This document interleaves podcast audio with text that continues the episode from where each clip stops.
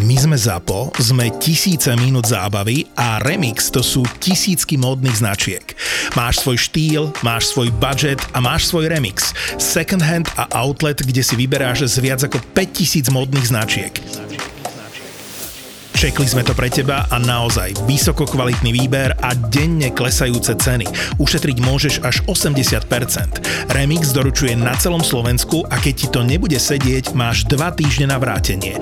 A s kódom ZAPO20 dostaneš teraz zľavu 20%. Zábavu v podcastoch ti prináša sponzor tohto týždňa Second Hand a Outlet Shop Remix. Remix.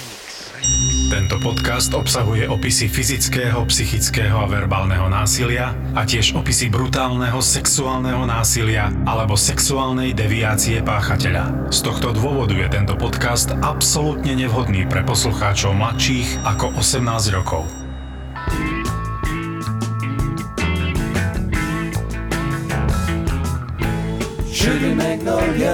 Videl som svoje dievča dole pri rieke. Vedel som, že bude musieť na vzduch. Sladký môj kvietok, poď pod vrbu. Môžeme si užiť, ak to vydržíš. Môžeme objavovať zázraky prírody, čo sa valia okolo brehov rieky. Je v nej všetká rozkoš. Je v nej všetko, čo ja potrebujem. Sugar Magnolia Sladká magnólia bola jednou z obľúbených piesní Katažiny Zouada, študentky Teologickej fakulty Jagelovskej univerzity v Polskom Krakove. Keď pieseň dohrala, vypla Katažina prehrávač a odložila ho na bok. Možno to tak bolo a možno nie. To dnes nevieme. Čo však vieme s istotou je, že naozaj mala rada pieseň Sugar Magnolia od kapely s trochu provokatívnym názvom Grateful Dead vďačný mŕtvy. Nikdy v živote som sa s ničím podobným nestretol. Z toho vidno, ako ja hovorím, nezomriem v nevedomosti, to po prvé a po druhé, až do smrti sa človek má čo poučiť, naučiť alebo získať nejakú informáciu, nad ktorou potom po nociach morfondírujem.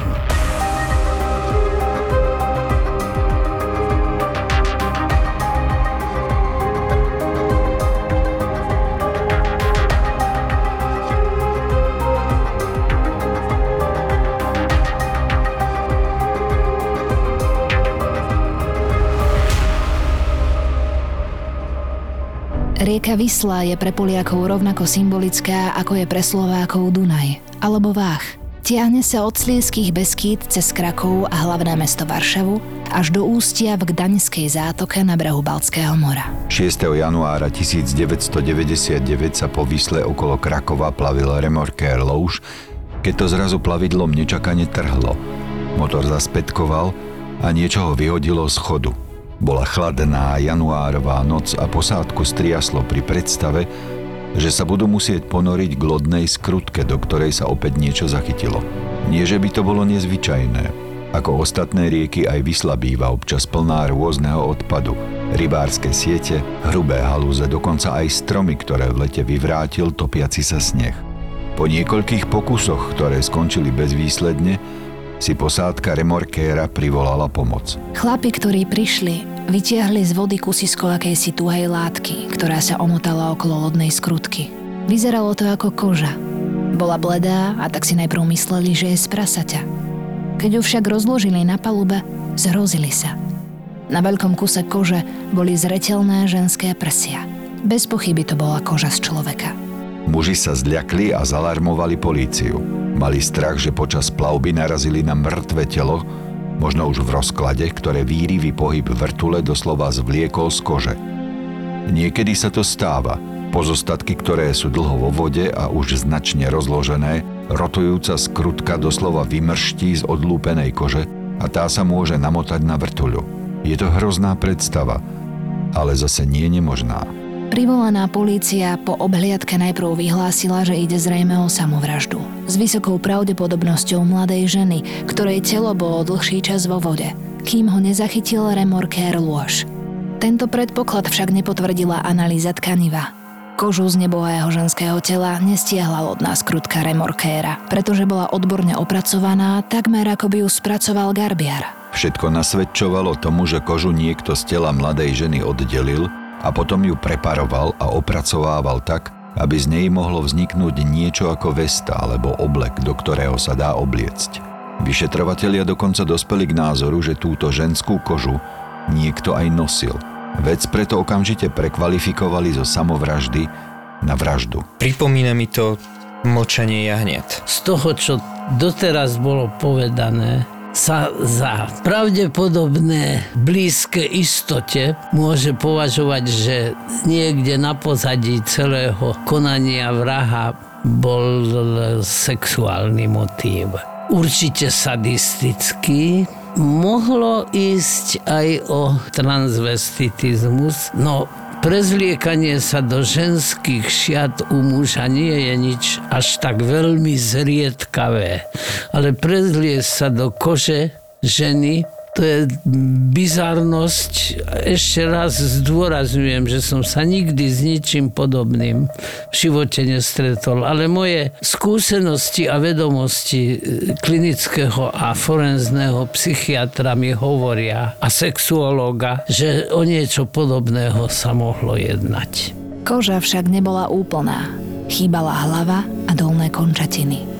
Začalo sa preto s prehľadávaním toku vysly – do akcie nasadili potápačov, použili sonary, bezpilotné ponorky.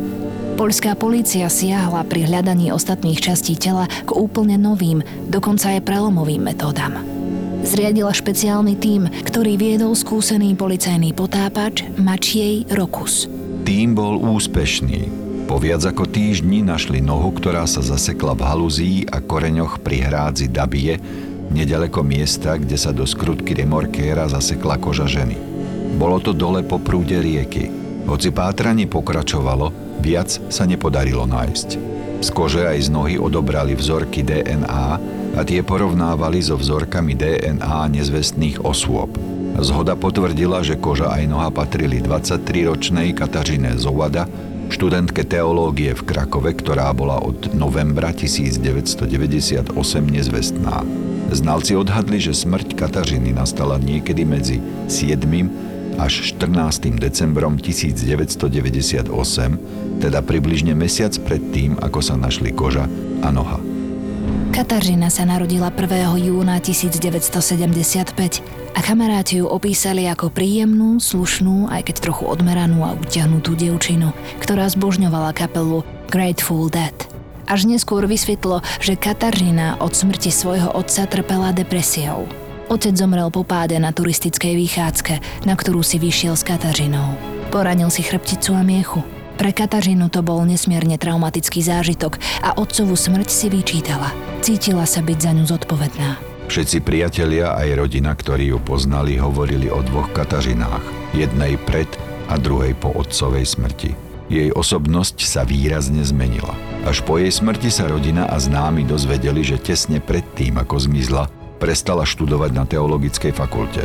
To viedlo k úvahám, že to možno urobila kvôli niekomu, koho stretla, možno z lásky, ale veľmi pravdepodobná sa zdala aj teória, že ju ku skončeniu štúdia dohnala depresia. Ku ktorej teórii sa prikláňaš ty? Láska alebo depresia? Neviem sa prikloniť ani k jednej z nich. Štúdium teológie u ženy, to mi pripadá trochu zvláštne. Čo sa stane, keď ukončí štúdium? Predpokladám, že to bola katolická teológia, pretože iné náboženstvo v Polsku je, sú dosť zriedkavé. Taká žena sa stane nejakou cirkevnou hodnostárkou alebo čím? Toto neviem, ale viem, že to nebolo jej prvé štúdium, jej prvý odbor.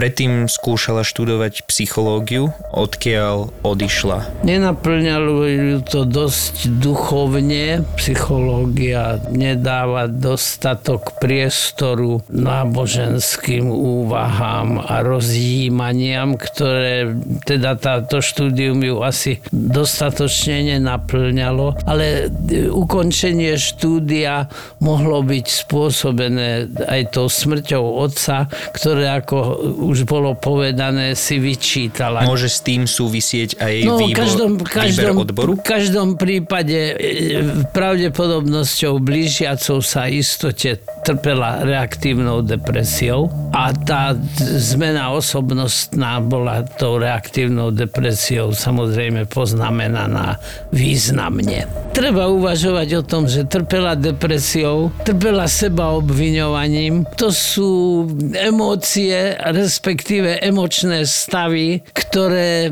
sú aj samozrejme geneticky determinované. Niektorý človek disponuje, u niektorého človeka po takom zážitku dojde k depresii a u niekoho zase k nejakým iným afekt, emocionálnym poruchám.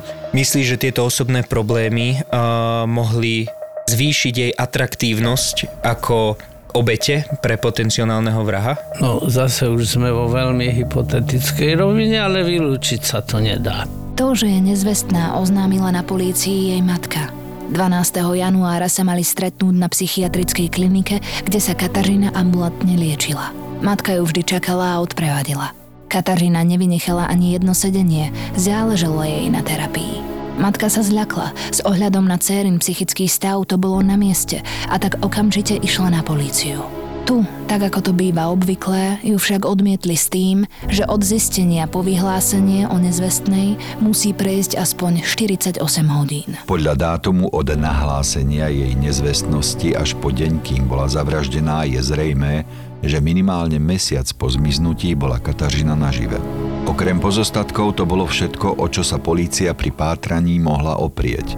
Počase preto, pre nedostatok ďalších poznatkov a dôkazov, pátranie po páchateľovi odložili.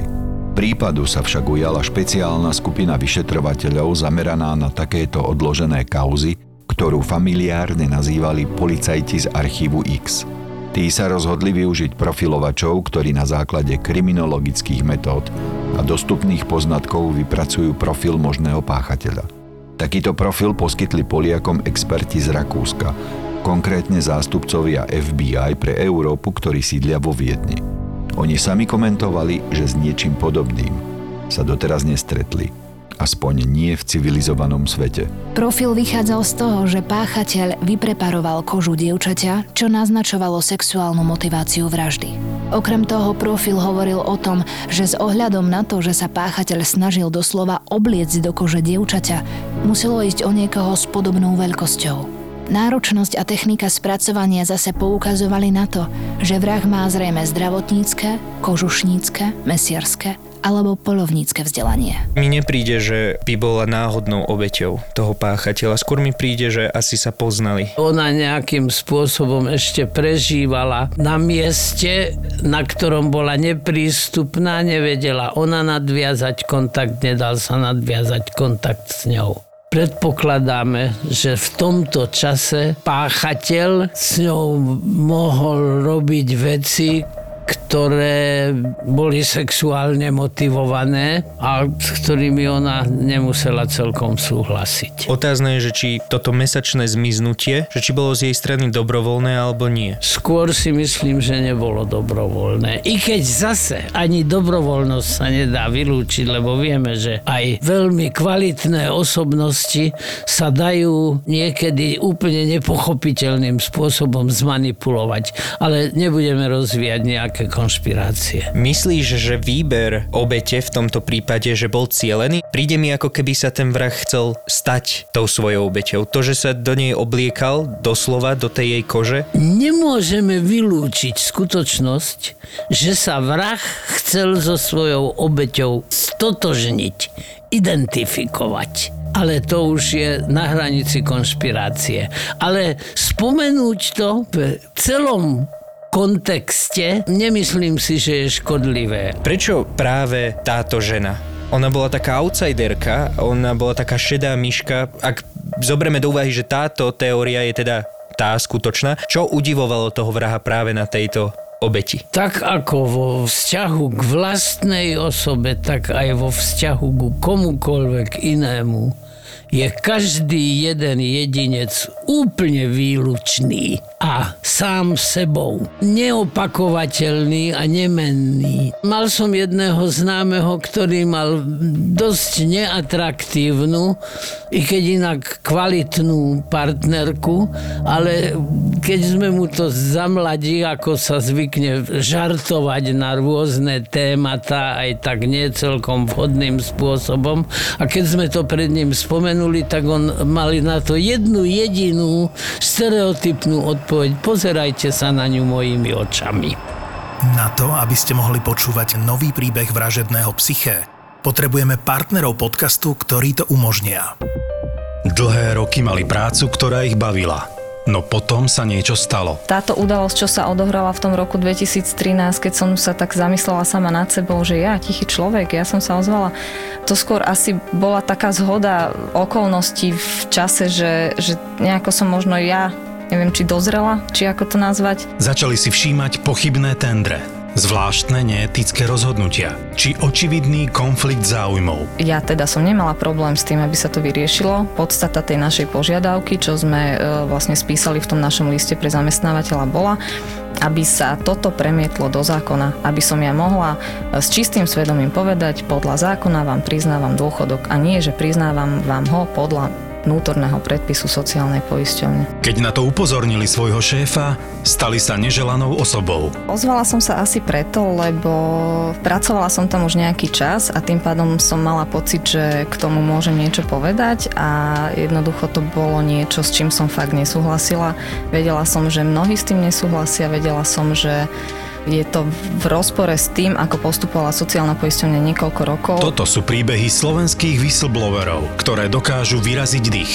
Vypočujte si rozhovor s odvážnou úradničkou Marianou, ktorá sa postavila za správnu vec. Urobili by ste to znova? Asi áno. Ako v tomto konkrétnom prípade áno. Nový podcast Neumlčaný pre vás vytvára Úrad na ochranu oznamovateľov v produkcii denníka SME a nájdete ho na všetkých podcastových platformách. Jedným z hlavných podozrivých sa stal študent Jagelovskej univerzity, 26-ročný Vladimír, pôvodom z Kaukazu, ktorý sa do Polska presťahoval so svojím otcom. Pár mesiacov pred vraždou Katažiny totiž Vladimír spáchal podobný hrozný čin. Zavraždil svojho otca. Zlákal ho do pivnice, tam ho zavesil za nohy dole hlavou a ubodal skrutkovačom. Potom mu z hlavy a z krku stiahol kožu a Stacy, noc po vražde otca, vyrobil masku. Masku si natiahol na hlavu, vzal si otcové šaty, nasadil klobúk a okuliare a pred dedom, ktorý už nemal najlepší zrak, sa tváril, že je jeho synom, svojim otcom. Okrem toho, že ho k činu viedla obrovská nenávisť k otcovi, považoval Vladimír takúto vraždu a masku z kože svojho otca za umelecké dielo. Hoci mal tento prípad mnoho spoločného s vraždou Katažiny, Polícii sa nepodarilo spojiť ich. Vraždenie Vladimíra vyhodnotila ako jednorázové, epizódne konanie. Po prehľadaní bytu, kde vraždil a býval, nenašli žiadny dôkaz, ktorý by študenta spojil s vraždou spolužiačky. Vladimír bol za vraždu otca odsúdený v Poľsku na 25 rokov väzenia, ktoré si odpikáva na vlastnú žiadosť v Rusku, odkiaľ z Kaukazu prišiel. Po vylúčení Vladimíra začala polícia opäť pracovať s teóriou, že Katažina svojho vraha dobre poznala. Operovali tým, že s ním mohla mať aj pomer, pretože si zmenila účes a prefarbila si vlasy z čiernej na blond a zároveň sa snažila trochu schudnúť. Nasvedčovala tomu aj zhoršená dochádzka do školy, na univerzitu. Až do roku 2012 však vyšetrovanie uviazlo v slepej uličke. Malým posunom v 2012 bolo zriadenie ďalšieho medzinárodného týmu, kde významnú rolu zohrali forenzní špecialisti z univerzity vo Vroclave, ktorí využili v tom čase revolučnú 3D metódu, aby vypracovali pravdepodobný priebeh vraždy. Takto určili, že pred smrťou bola mladá Katažina zviazaná reťazami. K smrti došlo kvôli vykrvácaniu a kožu jej pravdepodobne stiahol páchateľ z tela zaživa. Panvu jej rozdrvil neznámym ťažkým predmetom. Vec, čo mi nejde do hlavy, je, že prečo sa zbavil, okrem teda zvyškov a pozostatkov pravdepodobne, keďže v rieke sa našla aj noha, ale nič iné, prečo sa zbavil aj tej kože. To mi príde ako tá pre neho najvzácnejšia vec, pre ktorú tento čin spáchal. Prečo sa jej potom zbavil a za taký krátky čas? Tak to je otázka, ktorou sa cítim byť trochu zaskočený a neviem. Výčitky svedomia? Nemusel to byť úplne atrocitný jedinec. Vieme, že sexuálny put je častokrát tak silný, že prekoná všetko, aj put seba záchovy. Veď vlastne on je v širšom slova zmysle súčasťou pudu seba záchovy. Takže po sexuálnom uspokojení tak došlo k Došlo takému, k rozvoju výčitiek svedomia. takému rozjasneniu mysle a uvedomeniu si, čo sa vlastne stalo. Veľmi dobre pomenované. Áno, rozjasnenie mysle. S profilom možného páchateľa sa stotožňuješ? To je veľmi odborne spracované a až obdivuhodne dobre bol ten profil vypracovaný. Spôsob, akým zrekonštruovali oni túto vraždu, tak potvrdzuje pravdepodobne, že sa jednalo o sadistu. Pravdepodobnosťou blížiacou sa istote. Myslíš si, že tej kože sa zbavil preto, pretože to nebol jeho hlavný zámer, ale že ten hlavný zámer bolo stiahnuť ju zaživa z kože a spôsobiť jej teda tú bolesť, čo jemu spôsobilo? Nedá sa to vylúčiť. Ale to, že sa zbavil tej kože, ktorou sa vlastne identifikoval s tou svojou, dáme do veľkých úvodzoviek, milovaným objektom, tak skutočne to prejasnenie mysle po čine spáchanom vo veľkom afektovom rozrušení, sexuálnej posadnutosti, alebo už ako to nazvať. A teraz, keď si uvedomím, čo som urobil, tak to zbavenie sa svojho fetiša nie je zase tak nezrozumiteľné, ako by sa na prvý pohľad zdalo. Ako je možné, že sa mu darilo tak dlho vyhýbať polícii? Veď to je tak priestorovo, časovo a technicky náročná vražda, že... Vysoká obdarenosť kognitívnymi funkciami. Jednalo sa o človeka možná geniálne inteligentného. To tomu celému dodáva na desivosti. Aspoň teda pre mňa. Genialita spojená s takouto osobnostnou výbavou je životu nebezpečná pri najmenšom. V roku 2016 vyšetrovatelia konzultovali neľudské zaobchádzanie s nebohou Katažinou s forenzným analytikom z portugalskej univerzity Coimbra. Duarte Nuno Vieira dospel k záveru, že páchateľ bol trénovaný v bojových umeniach. Opieral sa pritom o stopy po zraneniach, ktoré sa našli na stiahnutej koži z tela dievčaťa. Viac sa však o dôvodoch tohto tvrdenia verejnosť nedozvedela. Po mnohých rokoch neúspešného pátrania záujem verejnosti o prípad ochabol.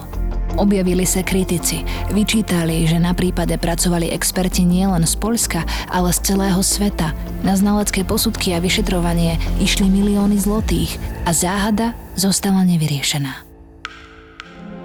V roku 2017, 19 rokov po vražde, napokon polícia zatkla Roberta Jančevického, ktorého v Krakove poznali pod prezývkou Kazimierz. Naviedol ju na ňu anonymný list od jeho údajného známeho. Tohoto muža podozrievali už v roku 2000, ale v tom čase sa nenašlo dosť dôkazov na jeho zadržanie. Urobili to napokon až v roku 2017. Kazimierz zodpovedal profilu páchateľa. Ovládal bojové umenia, poznal obeď a dokonca ho videli, keď navštevoval hrob zavraždenej Katažiny. Bol známy tým, že obťažoval ženy a pracoval v pitevnom laboratóriu, čo znamenalo, že poznal dobré anatómiu a mal prístup k potrebným nástrojom. Pracoval aj v Krakovskom inštitúte zoológie, kde preparoval zvieracie kože. Odtiaľ ho však vyhodili potom, keď počas svojej pracovnej smeny bezdôvodne zabil všetky králiky v inštitúte. Svoj čin nevedel vysvetliť. Splňa tento muž profil možného páchateľa vraždy? Prečo nenašli dostatok dôkazov pred skoro 20 rokmi a potom už našli. Tam určite došlo k významným a mnohým pochybeniam v policajnej práci. Nemôže ísť len o nejakého obdivovateľa, fetišistu, ktorý si o prípade prečítal a preto chodil aj na ten cintorín, na jej hrob a No možno áno, ale tam sa príbeh? našli dôkazy, ktoré celkom jednoznačne a nespochybniteľne priviedli k obvineniu. To, čo ma na tom celom zaráža, je, že napriek tomu, že spravil taký čin, aký spravil v tej svojej bývalej práci, že zabil tie, tie králiky, že sa nedostal do hľadačika polície alebo aspoň nejakých Bol- tajných služieb bol alebo aspoň niečo iné. hľadáčiku. Ale že neexistuje žiaden mechanizmus, že ich vedieme zoznam takýchto ľudí, ktorí vykazujú sadistické sklony a čaká sa, kým spáchajú niečo spoločensky No, tak poza, nebezpečné. Pozabíjanie králikov zatiaľ ešte spoločensky nie je v takej hladine ani u nás, ani na, myslím si, že na celom svete, že by to viedlo políciu k tomu, aby zaradilo páchateľa tohto skutku medzi záujmové osoby. Ale nemalo by mu byť nariadené aspoň nejaké psychiatrické vyšetrenie? Neviem si to dosť dobre predstaviť, pretože to je len poškodenie cudzieho majetku, aj zabitie zvierat. Lebo z králikov zabíjaš napríklad aj preto, aby si ich zjedol. Áno, ale v tomto prípade tak to bolo v inštitúte a bolo to úplne nevysvetliteľné Bolo konanie. to poškodenie cudzieho majetku. V jeho kúpeľni sa údajne našli stopy po striekancoch krvi a vlasy. Najmä však denník, ktorý mal detailne opisovať vraždu. Oficiálne zdroje však tieto informácie nepotvrdili a tak je možné, že ide len o špekulácie žurnalistov. V celom prípade sa totiž objavil bezpočet falošných stôp. Pravdou však zostáva, že celé vyšetrovanie, dokonca aj súdny proces, sú dodnes prísne utajované. Vie sa len to, že súd súhlasil s predĺžením jeho väzby do 6. septembra 2018, kým vyšetrovatelia zhromaždia ďalšie dôkazy. Napokon požiadali o uzavretý súdny proces, ktorý však dodnes, zrejme kvôli pandémii COVID-19, nebol. Spisový materiál tohto obvineného má údajne 789 strán. Viac v tejto chvíli nie je známe a tak ukrutná vražda Katažiny Zovada, ktorú stiahli zaživa z kože, aby si z nej urobili oblek, na teraz zostáva nevyriešenou záhadou. Je to niečo tak bizarného. Človeku sa nechce veriť, že niečo také sa môže vôbec v ľudskej spoločnosti stať, ale potvrdzuje to len moju, myslím si, že opakovane potvrdzovanú v minulosti teóriu, že človek nie je najvydarenejším živočišným druhom. Nikto nepozná svoj koniec, aj keď k nemu možno už počas života ako si smerujeme. Kto ho vie? Možno aj tým, že počúvame hudbu skupiny s bizarným názvom Grateful Dead, vďačný mŕtvy. Hm.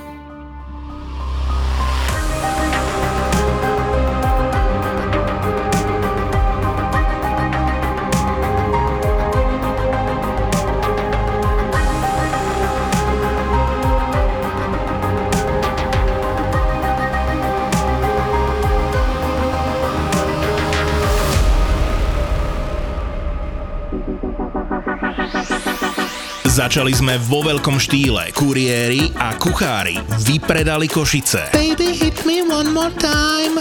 A jesenná Zapo Tour pokračuje. Je tu ďalšia double liveka zo série Zapo naživo. Tento raz to bude futbalový vár, čiže Julo a Muťo naživo a po nich Boris a Brambor. Tešiť sa môžete na špeciálnych hostí a viac ako dve hodiny zábavy. V nedelu 11. decembra o 7. večer na Pontóne v Bratislave. Vstupenky sú už v predaji na zapotur.sk. Sme zábava v podcastoch, sme zábava na Instagrame, sme zábava na TikToku. Zápo na TikToku je Zápo oficiál. Daj oficiálne follow a sleduj najnovšie Reelska a TikToky by Zapo Official. Zapo Official.